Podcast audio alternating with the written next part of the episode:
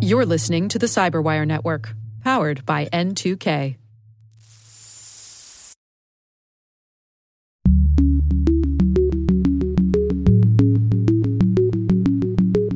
So the temptation to store anything and keep it forever is very high. And it's only because of regulation that, that's coming in now that companies are having to reconsider what they do with people's data.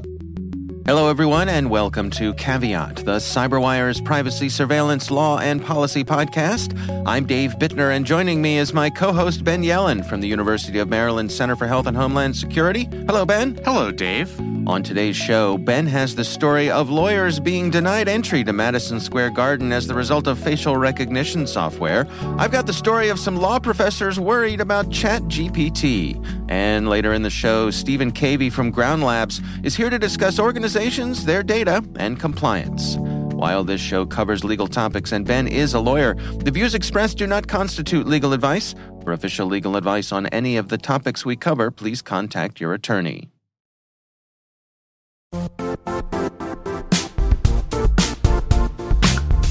The IT world used to be simpler. You only had to secure and manage environments that you controlled. Then came new technologies and new ways to work. Now, employees, apps, and networks are everywhere.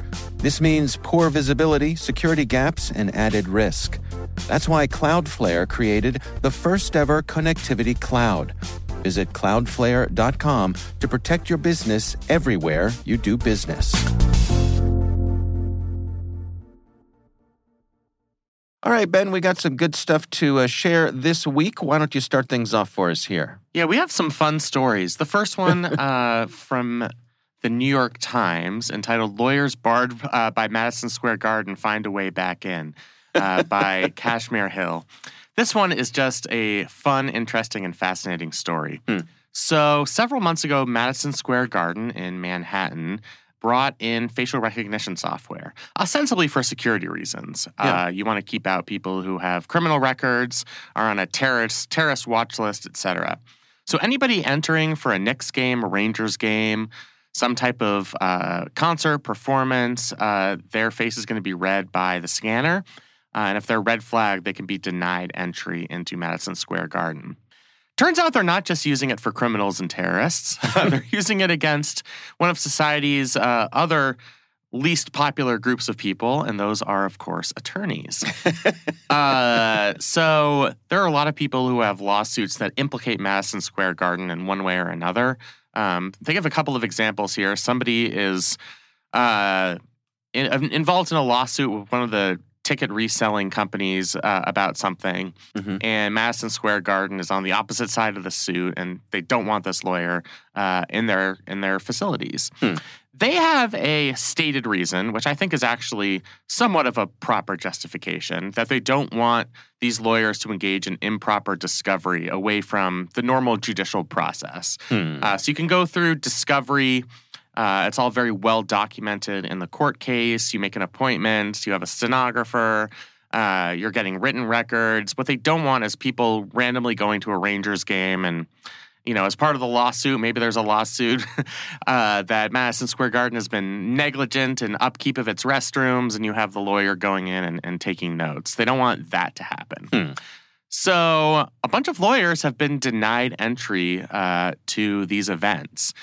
Prior to facial recognition, this would have been nearly impossible. You could have people's uh, names on some sort of list, but they're they're not checking people's ID generally when you enter into a sporting event, and it would be very time consuming to go over you know a list of banned attorneys Right. uh, on a piece of paper uh, going to a Knicks Rangers game or, or a concert. yeah. So it's much easier now that you have facial recognition software. Hmm. So, what are the lawyers doing? Well, they're fighting back with a weapon they know best, and that is lawsuits. I was going to guess false mustaches, but False mustaches would have been a great idea. Um, I, I think there could be an entire industry in fake facial hair. Does not work as well for women, well, I've you know, found. yeah, never know. Uh, but uh, you know, Don't could- judge, Ben. Don't I will judge. not judge. Uh, and you know, you might want to try some other possible disguises. Mm-hmm. I some type of Groucho Marx. Uh, you Right. know, Sure. one of those uh, eyebrows, Mhm. nose, and glasses things. That would work. Yeah, uh, but instead of that, the lawyers are uh, suing Madison Square Garden. And the cause of action is based on a New York state law dating back to the 1940s. Hmm. What's really entertaining about this is basically the problem in the 1940s was that uh, Broadway theaters were denying entry to theater critics who they thought would give negative reviews of their performances. This sounds like this sounds like the alternate plot of the producers. Right. Yeah. Uh, of course, they didn't have facial recognition, so in that sense, it was a uh, there was a actual list, and people, uh, or you know, it would just be manual recognition. You know, you have Yeah. the producer standing at the door and saying, "I'm not letting this critic in." Right, and a Broadway theater is much uh, fewer attendees than than Madison Square Garden, for example.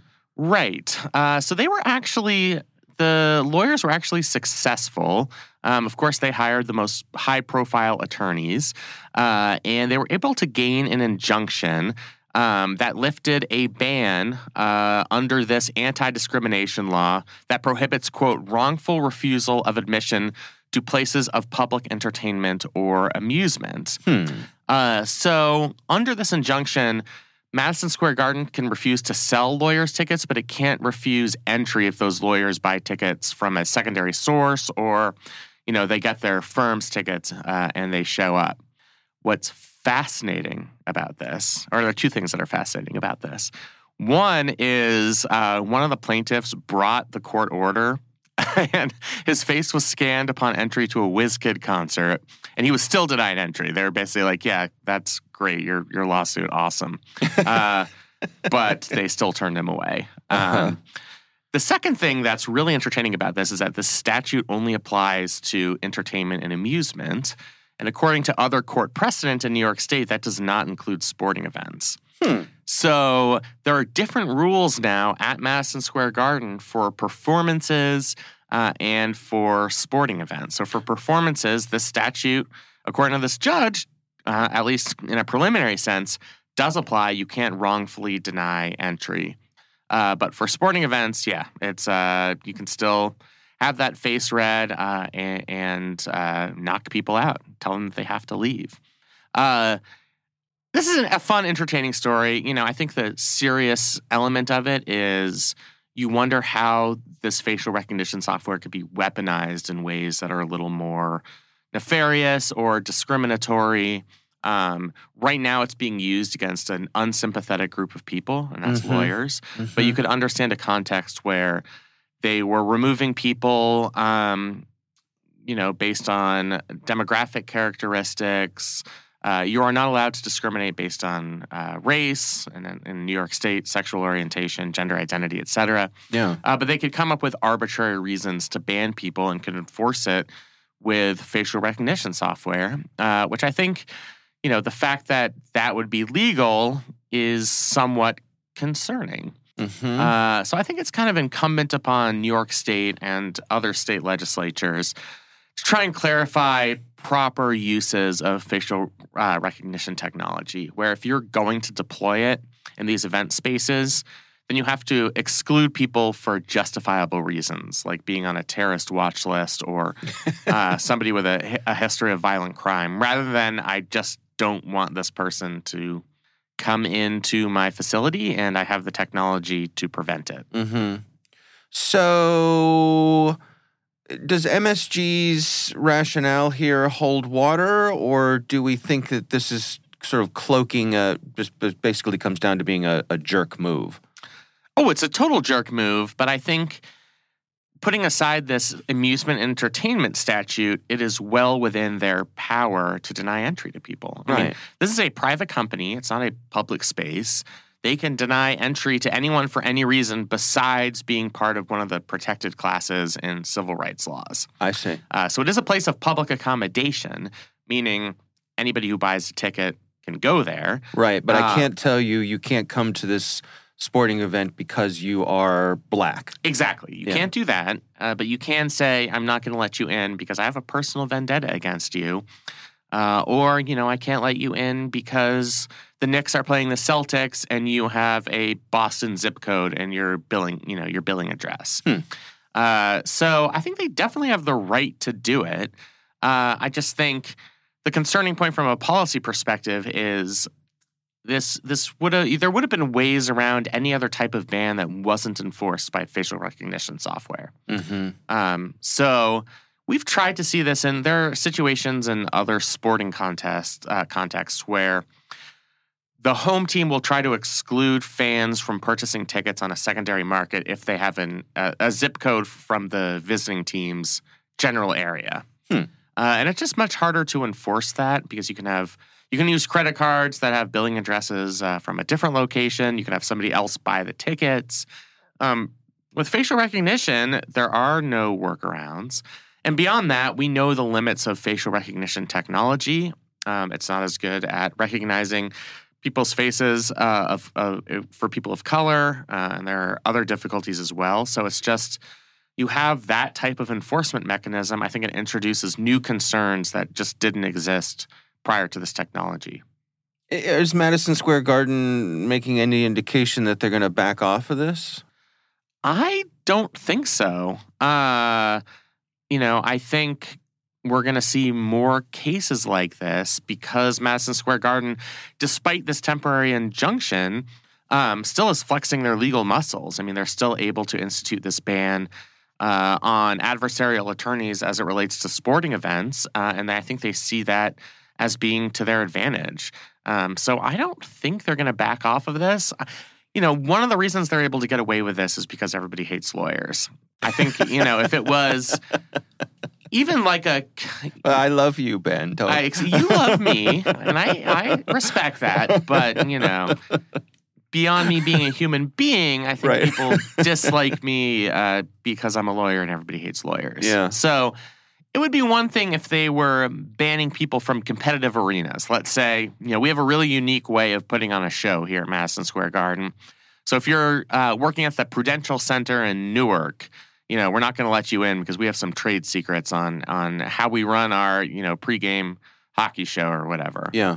uh, I think that wouldn't have been as uh, acceptable in the court of public opinion. The fact that it's lawyers, I think very few people are going to be sympathetic. And that's one of the things they say at the end of this article. Um, lawyers may not be the most favored class, says uh, Alan Greenberg, uh, who is uh, a law firm representing a fan who sued Madison Square Garden. Um, but it could be expanded to any other class of individuals, perhaps a class uh, that is more uh, or that is less disfavored uh, than attorneys. so I think that's certainly one of the reasons they're getting away with this. Lawyers are not a protected category. That's right. All right. Boy, it's interesting, isn't it? It's such a fun story. Uh, and it's like the person that they're profiling here, like you just look at him, you know that he's an attorney. Mm-hmm. He's wearing the, you know, an outfit with really nice clothes and holding a coffee cup. And it's like, am I really supposed to feel sorry for this guy? if you called up Central Casting and said, "Send send over an attorney," that it would be this guy. Exactly. Yeah. Exactly. and you just look at him and you're like, do I really want to go to court to fight for this person? Yeah. To attend Knicks and Rangers games, you know? right. Right. But I think there are broader issues here. It does relate to facial recognition technology itself. Mm-hmm. And I think there might be, especially future justification, to limit uh, the use of facial recognition technology to circumstances defined by a legislature. I don't think this would be something that could be done at the federal level because I think that would be intruding on states' powers, especially as it relates to regulating private companies. Uh, Hmm. But I think it's certainly something that could be done at the state legislature level. Interesting. All right. Well, my story this week comes from uh, Reuters. This is an article written by Karen Sloan. Uh, and this centers on uh, some law professors, of which we have one in the room, uh, being fearful of Chat GPT's uh, rise to prominence here. Uh, so we've been talking about Chat GPT. Everybody's been talking about Chat GPT. Uh, Topic of the hour. yeah. And of course, it's been of concern to uh, professors, teachers all over the place because of the possibility for students to use it. And, and it seems to be quite good at uh, writing and coming up with. I, I, the, the, I uh, said, um, put a thing in it. I said, solve this math problem and show your work. And it did it. you know. So That's yeah. I mean, Right. that's most of elementary school mathematics right there. Right, exactly. So uh, this caught my eye because I thought this would be an interesting discussion for the two of us because you are indeed a law professor. And Uh, somebody who panicked when I saw ChatGPT because I thought, oh God, my students are going to use this, Yeah, and this is going to be a problem. right. So what do you think here, Ben? Are, are your students going to use this, and is this going to be a problem? I think they're going to try. Um, I think it's going to be less useful for law students than students in other professional schools or even undergraduate students Hmm. for a couple of reasons. One is that in law school, most of the exams are based on hypotheticals that the professor writes. Um, so I never got an opportunity to be a fiction writer except in designing law school exams. Oh. So I come out with a hypothetical, and the students have to apply the law to those facts. I think that's just a little too specific to be picked up and recognized by ChatGPT. Hmm. Um, Have you so that was- tried? Have you tried any of your test questions? I have, uh, and the answers have just not. I, so I've I've done this a couple of times actually, and the answers are just very superficial. Hmm. Like they'll state what the relevant law is, but they don't do a good job of applying the law to the facts. Uh, so in my class, that's like a B or C exam. Okay. Um, still passing. Still it passing. is still passing. uh, on that note, by the way, they had the this article had a couple of law professors who put some of the multi-state bar exam questions Mhm. into ChatGPT, and ChatGPT got fifty percent of them correct, Hmm. as opposed to sixty-eight percent for human uh, exam takers. Hmm.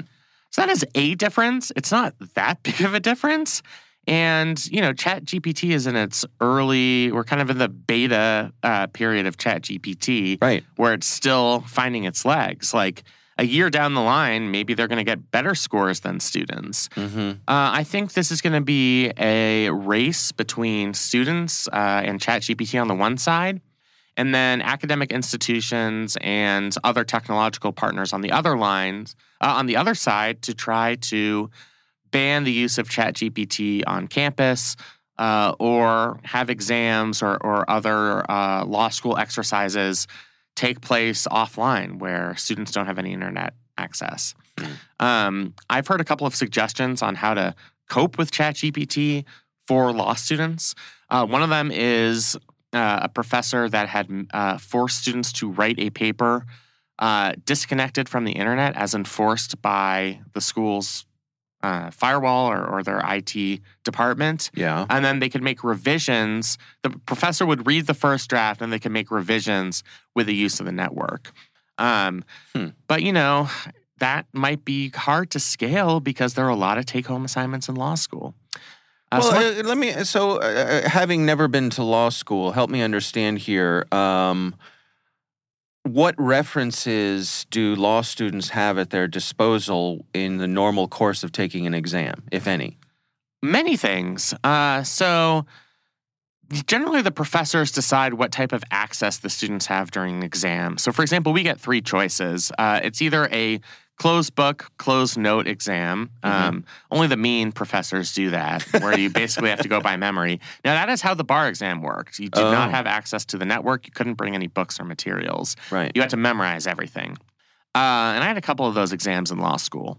The way I like to administer the exam is what I call the Control F exam, uh, where you can have notes on your computer or the PowerPoint slides from class, but you can't have access to a network. Hmm. So that would be acceptable in a world of ChatGPT. Uh, because th- you're not going to know the questions ahead of time, so you can't type them into this chatbot AI and have it spit out answers. Mm-hmm. You have to use the notes that were already on your computer. Uh, the third option, and this is something that's I think being used more, especially uh, as we've moved to virtual education, just because it's harder to enforce uh, limits on network use. So the third option is just completely open. Uh, you have open internet access. I always warn my students that it could do them more harm than good because you have access to treasure troves of information. If you wanted to know a treatise on a particular case we studied in the class, you would have access to it. You have you would have access to the case itself. Um, legal law, uh, online law libraries are really great. So cases can lead you to secondary sources, and, and you could really develop a good analysis, uh, your only limit is time. Mhm. Uh, and it is pretty time consuming to go through Westlaw or LexisNexis uh, and try and glean all that information manually. The concern with ChatGPT is you skip those steps, you have open networks, you type the hypothetical into uh, the chatbot, and it's able to give you at least a satisfactory answer. Mm-hmm. Uh, and I think that's something that we need to be concerned about uh, as as professors and as academic institutions. Uh, prior to ChatGPT, I think the thinking was we would be able to gen- there's anti-plagiarism software for one, and I can always tell when a student is plagiarizing because you kind of learn what the student's voice is. Mm. Um, and when they copy and paste and it's in a different font and it doesn't sound like them, right. you know, I have a pretty good idea that they're cheating. ChatGPT, the way it's programmed, is it's supposed to sound, it's supposed to reflect the input, which is what's out there on the internet, and it's supposed to sound human. Mhm. I mean, it's supposed to be as if you're actually chatting with um, an expert on, on the topic that you're studying. Mhm. Uh, so, I, you, and you can. I, I'm just thinking uh, in real time here that, that you know because you can you can ask ChatGPT to write in a particular style. Uh, I theoretically, and I haven't tried this, but I could say, uh, please uh, word your answer in the style of this particular Supreme Court justice. Right. You could have like write a Scalia dissent about this hypothetical, and you know, I think they would absolutely be able to do that. Yeah. Um, there are limits on ChatGPT now. I think as the technology develops, those limits will start to fall by the wayside, and I think law schools are going to have to come up with policies. Um, I think this will manifest itself in, you know, revised honor code provisions saying that you can't use this type of technology for take-home assignments uh, or exams, and if you do, you know, even though it would be really hard to find out, it would be really hard to enforce. You could subject the students to uh, sanctions, discipline, etc. Mm-hmm. Uh, so I think we're not that far, probably days, if not weeks, from law schools implementing that type of policy. Uh, and then it'll just be up to the technology to keep up with whether um, professors can figure out that the answer was drafted by ChatGPT. I saw that a law student somewhere tried to, uh, or did come up with a technology um, that uh, would allegedly determine whether the answer was drafted by a chatbot. So Yeah. maybe that's the solution us law professors are looking for here. I just wonder if, if this is the first step uh, in a change in the way that we handle a bigger, a higher level changes are coming because if a tool like ChatGPT is going to be a regular part of a professional lawyer's toolkit, then why deny the students that? In other words, how long are we going to s- pretend like professionals rely on memorizing everything? You know, no, that's just, just not the way of the world anymore. I we, agree with we you. all I mean, have all we have all have access to all the world's knowledge 24/7 in our pockets with our little portable supercomputers and to pretend like you need to memorize everything I just it just strikes me as being unrealistic and I wonder at what point do we acknowledge that perhaps it's un, it's not productive Right. And I think that's happened in previous iterations of technology. It's like, all right, force students to actually go to the library and find the law books and to reference these cases. Westlaw and LexisNexis take off. And it's like, well, why would we deny students to have this opportunity to get those cases at their disposal in an instant Mhm. uh, without having to go to a physical law library? Mhm. Uh, even something like Wikipedia, I tell my students never quote Wikipedia directly. Uh, don't trust what it tells you. But if you want a colloquial summary of a Supreme Court case and you want links to the case itself and to good secondary sources, why not use Wikipedia? It's useful for that purpose. And why Right. should you deny yourself that knowledge? I mean, I think as long as we can prevent students from actually taking exams by replicate by using ChatGPT, uh, I think it's important to integrate it as a tool because it is a pretty useful tool. Yeah. Um, I think that's that's going to be a long term process. How to balance having it as a tool uh, versus not using it to cheat. Uh, and I think we've kind of mastered that balance through other methods of technology, and I think we'll just have to go through the same process here.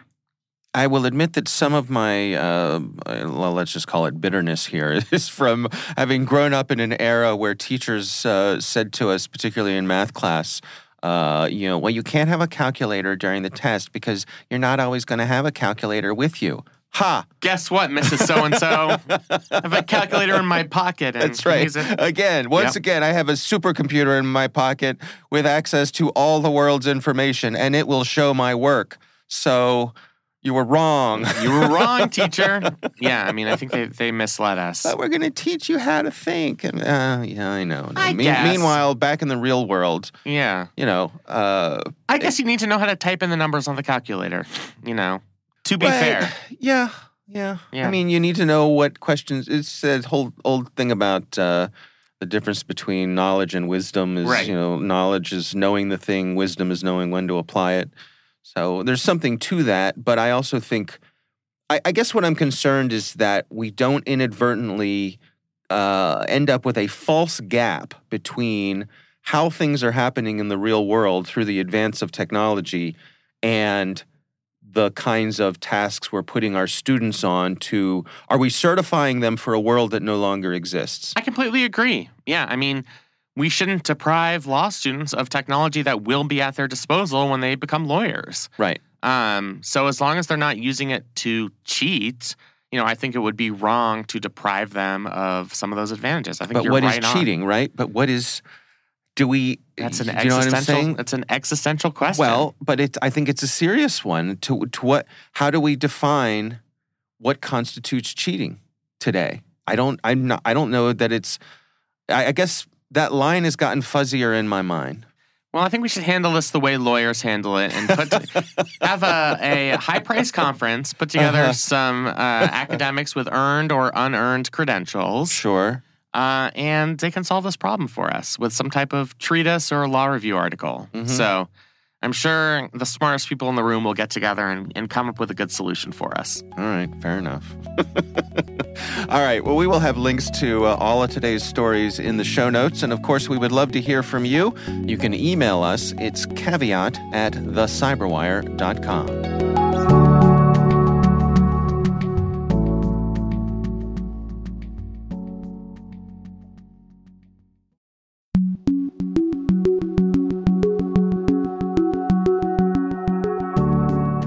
Ben, I recently had the pleasure of speaking with Stephen Cavey. He is from an organization called Ground Labs. And our discussion centers on uh, data and uh, companies' data compliance. Here is my conversation with Stephen Cavey. I think we brought it upon ourselves. If you look back in the past, we were relatively unregulated. We could collect data, as much of it as we liked, and do as much with it as we could. In fact, the more data you collected, the better, because it means we could get more insights about our customers, figure out their likes and their wants and their needs, and, and market to them better, sell to them better, and perhaps even deliver better service.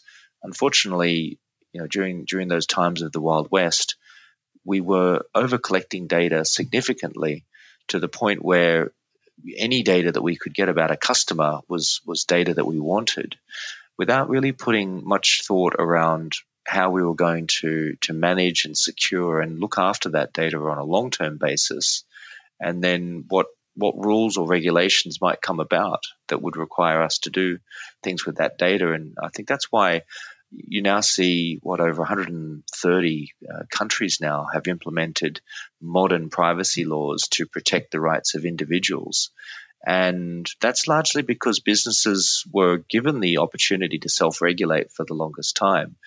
And they didn't do a great job at it, which I think explains why you see so many data breaches out there that have been happening every year, year on year on year.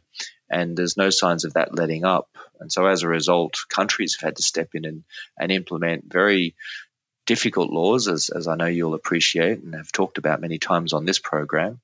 And the penalties are continuing to increase around the world. I think in Australia now, we've just seen a significant increase in the penalties down there in reaction to recent data breaches that have been happening.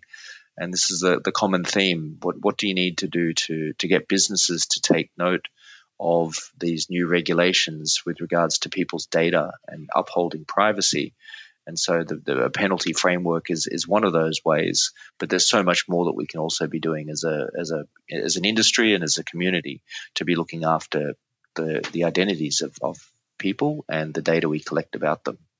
What sorts of things do you think we should be doing here to be more effective, to be better stewards of our, our customers and, and uh, clients' data? Well, I think we have to start the over collecting. It's also not start, stop the over collecting. And as a result, what we should be doing is only collecting exactly what we need. There's a there's a common term called data minimization in our space, and, and that's really about what's the data that you absolutely must collect in order to deliver the product or service that you provide. And then making sure that you only collect that and then managing that data well. You know, the, I think the other problem that's been happening is we've collected so much data about individuals, we're storing it everywhere. And then we're very quickly losing track of where it's ending up across our organization, across our environment. And so we're, you know, just to layer that on, IDC comes out with statistics now measuring the amount of data that's being created out there.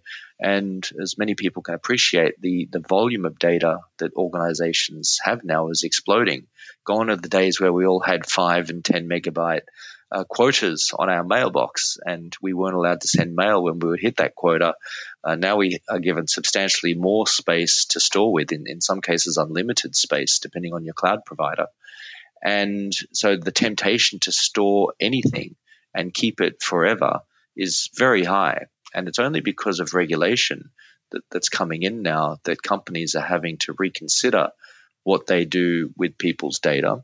And so minimizing the data, uh, but I think more fundamentally, and this is certainly an area that Ground Labs is out there specializing in is knowing where your data is. I think that is by far the biggest challenge for organizations. We we survey a lot of companies out there and a lot of group professionals, and we generally find about 70% of respondents uh, will, will answer the simple question or give a response to the simple question, Do you know where your data is? The 70% will say, No, we don't know where where our data is, where all of our data is being stored. And so I think that really brings home the reason why we're seeing so many data breaches happen out there in the world because very often the data that is stolen from the organization or lost by the organization is data that they didn't know they were storing in the first place. And so I think that comes back to the fact that when you, particularly in today's world, when you think about the movement of staff that's been happening between organizations and how difficult it is to keep your people in today's day and age, the institutional knowledge that you build up within the business about data, about where it is, about what the business is doing with it, and about how it's being handled, it's very easily lost. And so you have a current generation of staff that are aware of the current processes as they happen today, but not necessarily the processes that were happening last year or three years ago or five years ago. And yet that data is still being stored somewhere in the business. And if that data relates to individuals, customers, employees, and, and other scenarios where it's highly sensitive information, it needs a very high level of protection and it needs to be monitored to make sure that it's staying safe and it needs to be managed to make sure that it's not being kept for longer than pot, than is needed. Then you have a real challenge on your hands uh, and then you layer on the the further problem of the number of locations where we store data. Now we're storing data both on premise and in the cloud we're storing it in SaaS providers. We're storing it in databases. We're storing it as files that are synchronized both on servers and desktop. And so the, the overall challenge of understanding what data you have, where it is, and of that data, what is sensitive, what, what is high risk data versus what is low risk data that doesn't need all of the right controls and processes around it. It's an incredibly difficult part, task that businesses are facing.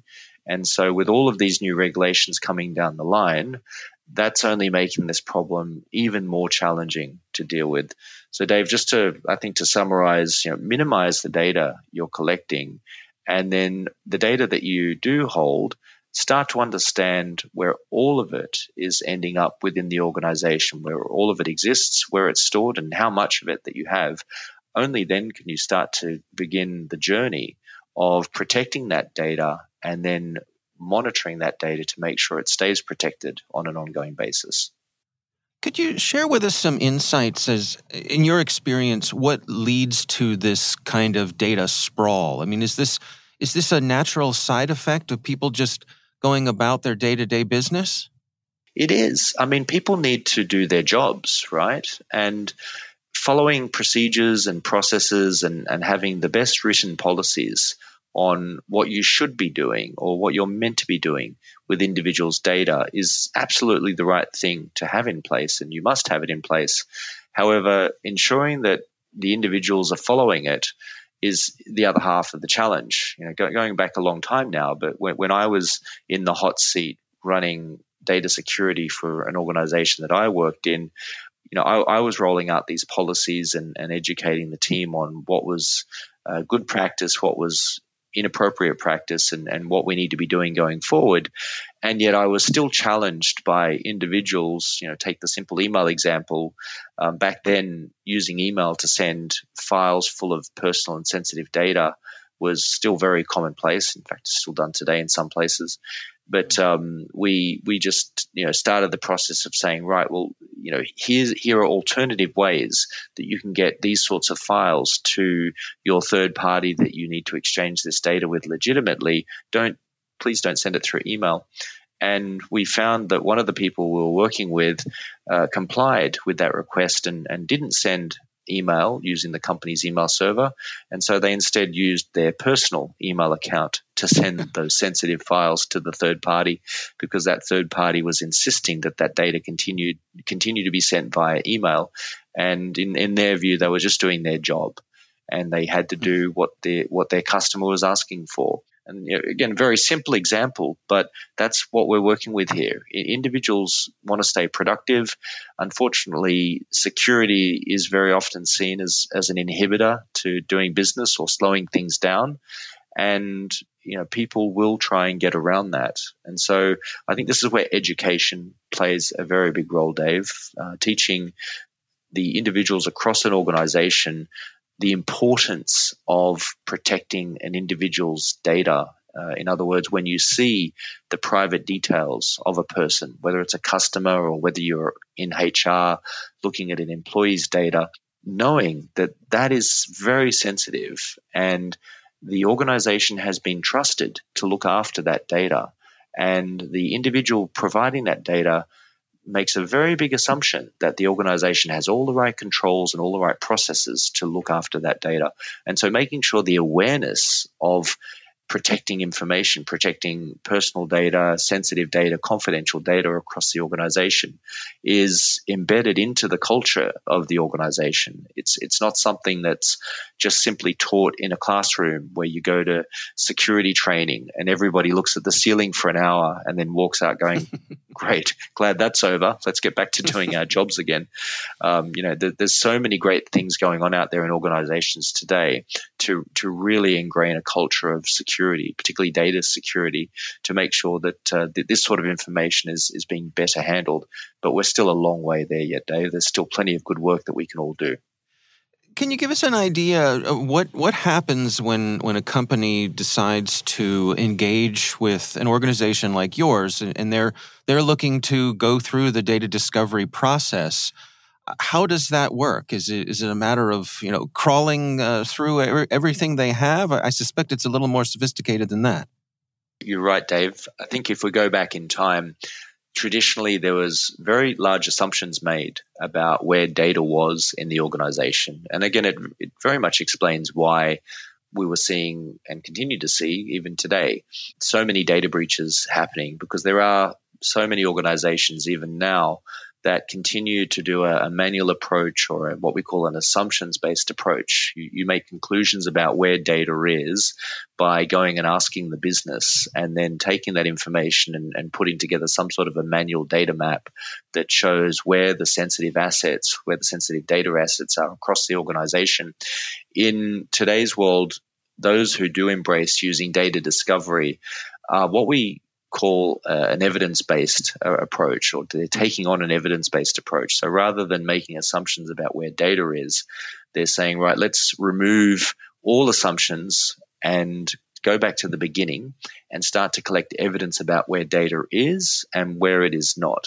And unfortunately, for some organizations, it, it, does take suffering a data breach to completely change that culture and that thinking to then have them go from an, from an assumptions based approach to an evidence based approach. And so the, the, the problem that we see with data discovery in the past was that the organizations that were willing to do it would still make an assumption about where they think the problems are and only focus their data discovery efforts on those parts of the business where they expect data to be found. And the other areas of the organization where no data was expected would not be looked at. And mm. you know, given that we work with organizations of all sizes, we, have seen and heard absolutely everything where, where data in the thousands, pardon me, to the millions, to the hundreds of millions of records have been found in locations that were completely unexpected, where there were very big assumptions made that there will be no data found. And then it, it uncovers the, the, the craziest of scenarios that were just completely off the radar of the current generation team. So the recommendation when you're embarking on knowing where your data is and, and going on a process of, of data discovery inside every possible location you can, you, you do have to remove those assumptions, start at one end of the organization and, and go to the other and, and, and basically leave no stone unturned and bring everything into scope for your data discovery exercise until you can prove it that it's out of scope. And even then, it, it doesn't hurt to then do some periodic sampling over a multi year period of areas in the business where there was nothing found in the past, and then going back and revalidating that those parts of the business continue to not store data of interest, whether it's you know, personal data or sensitive data, whether it's highly confidential data or uh, company IP, uh, trade secrets, and so on. Uh, critical data or data of interest comes in so many different forms now. And, you know, I think coming up with a methodology on what what is valuable and what is not valuable to the business is, is equally important when you're going into uh, a data discovery strategy because apart from looking for obvious things like certain types of personal data or or data of uh, customers, there are various other types of data that you you would find very interesting if you knew it was there.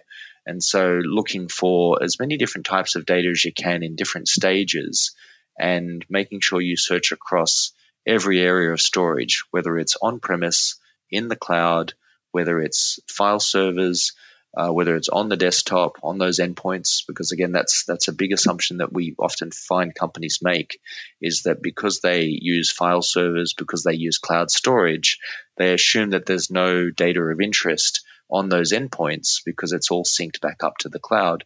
Uh, when in actual fact, uh, the, the way data synch- synchronization works, you, you effectively still have local copies of data that individuals work with. So let's say you have someone from HR who's working with employee files day in and day out, contains highly sensitive information, and they're opening that up on their laptop you're having artifacts of that data still ending up on those endpoints. And unless you're identifying that and then having a process of making sure that gets cleaned up systematically, then you're having these unknown risks exist out there, particularly in a world of working from home, where you know a larger number of employees have laptops now than ever before and those laptops are traveling. They're in the back of taxis, they're in on uh, the metro system, they're in the back mm. of an mm. Uber, uh, and and they're they're getting lost or they're being misplaced.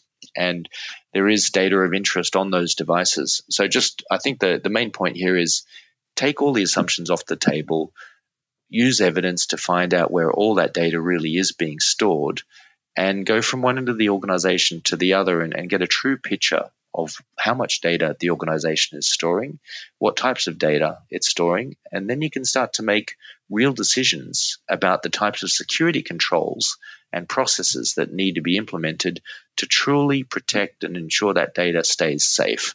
And if you get that right, then complying with any subsequent privacy laws or regulations, doesn't matter how many of them you have to deal with, that process becomes significantly easier if you get the fundamental basics right, as opposed to taking a, a regulation based approach where you only follow the regulation, you tick the boxes as they need to be ticked, and you do nothing else. And unfortunately, that's been the common practice of the past. I'm curious, do you ever cross paths with people who don't want to know, who who think that perhaps, you know, if they're if they have to stand in front of a group of regulators that know, claiming ignorance is is going to be their best strategy? It's it's funny, Dave. I often say there's three reasons why people change from the assumption based approach to the evidence based approach. Um, I alluded to one of those reasons before. Number one is a data breach. That that's the biggest reason, the biggest motivator that you'll find a company will move from using assumption to make their data security decisions to actually requiring evidence. Um, the second is regulation. So they have a, you know, they have a deadline, a compliance deadline, and they're probably working with an external assessor of some sort. And that external assessor has guided them or encouraged them to use an evidence based approach. And then the third, which I think answers your question, is uh, what I call a change of guard. So we have a new CISO or a new head of privacy, a new head of IT security, a new person who's in charge and responsible for this problem of securing data. And they're asking their current generation team that they've just inherited, where are we storing data? How much data do we have? And what do we do with it? And the answers that they're getting back from that team are not the answers that they feel very confident in. And so they decide, let's embark on doing an evidence based approach because everything I'm hearing from the business, I'm, I'm not convinced is really the case. And ultimately, it's myself that is on the line here should there be a problem. And I will have to answer to that. And so they use, they effectively use this opportunity of coming into the business brand new, not holding on to any legacy of the past about decisions hmm. they might have made, and then going ahead and doing a complete end-to-end evidence gathering approach. And so, pardon me, that that is very often the the the baseline of where we see people move away from not wanting to know. Because you're right, Dave. In the past, uh, there were a lot of people that would rather not know, and ignorance was bliss. And unfortunately, it, it took a horrible event like a data breach to to have to change that entire circumstance. And I suppose, I mean, the peril is much greater given the, the regulatory regimes that we have around the world now.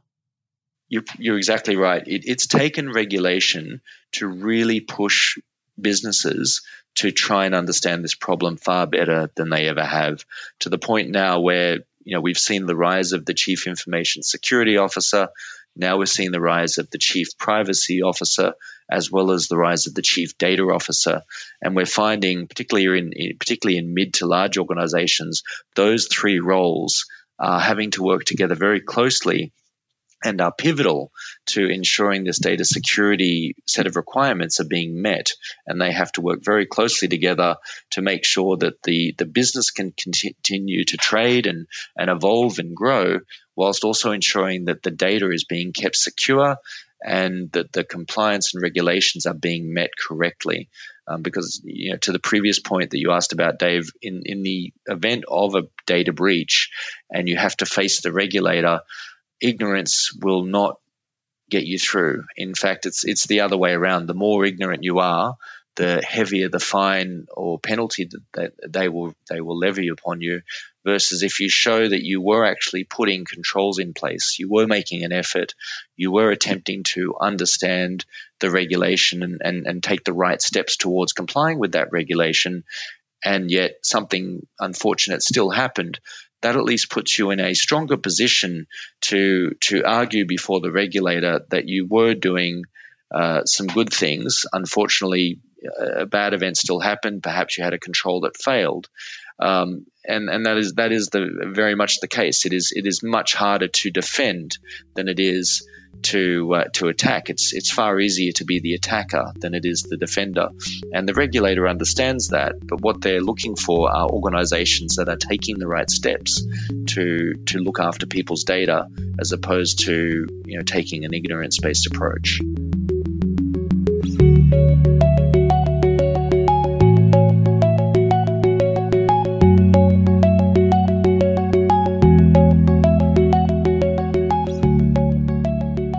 What do you think? It was really interesting. I like his approach of you have to do an inventory of all the private data that you have, and that should guide your uh, companies' practices of complying with regulations and, Mm-hmm. and figuring out how many resources you need to devote to protecting data. It's about how big your risk is. I mean, I look at it as kind of like an insurance company approach. Mm-hmm. Um, and I think that's better than just kind of blanket acceptance of broader regulations or instituting practices that aren't a fit for your organization. So yeah. I, I enjoyed the interview. Yeah. All right. Well, our thanks to Stephen Cavey from Ground Labs for joining us. We do appreciate him taking the time.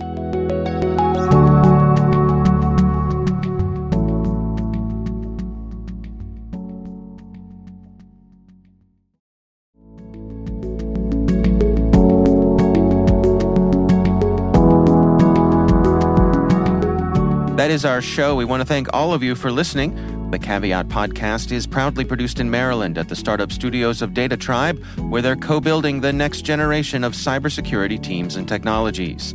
Our senior producer is Jennifer Eiben. Our executive editor is Peter Kilpe. I'm Dave Bittner. And I'm Ben Yelin. Thanks for listening.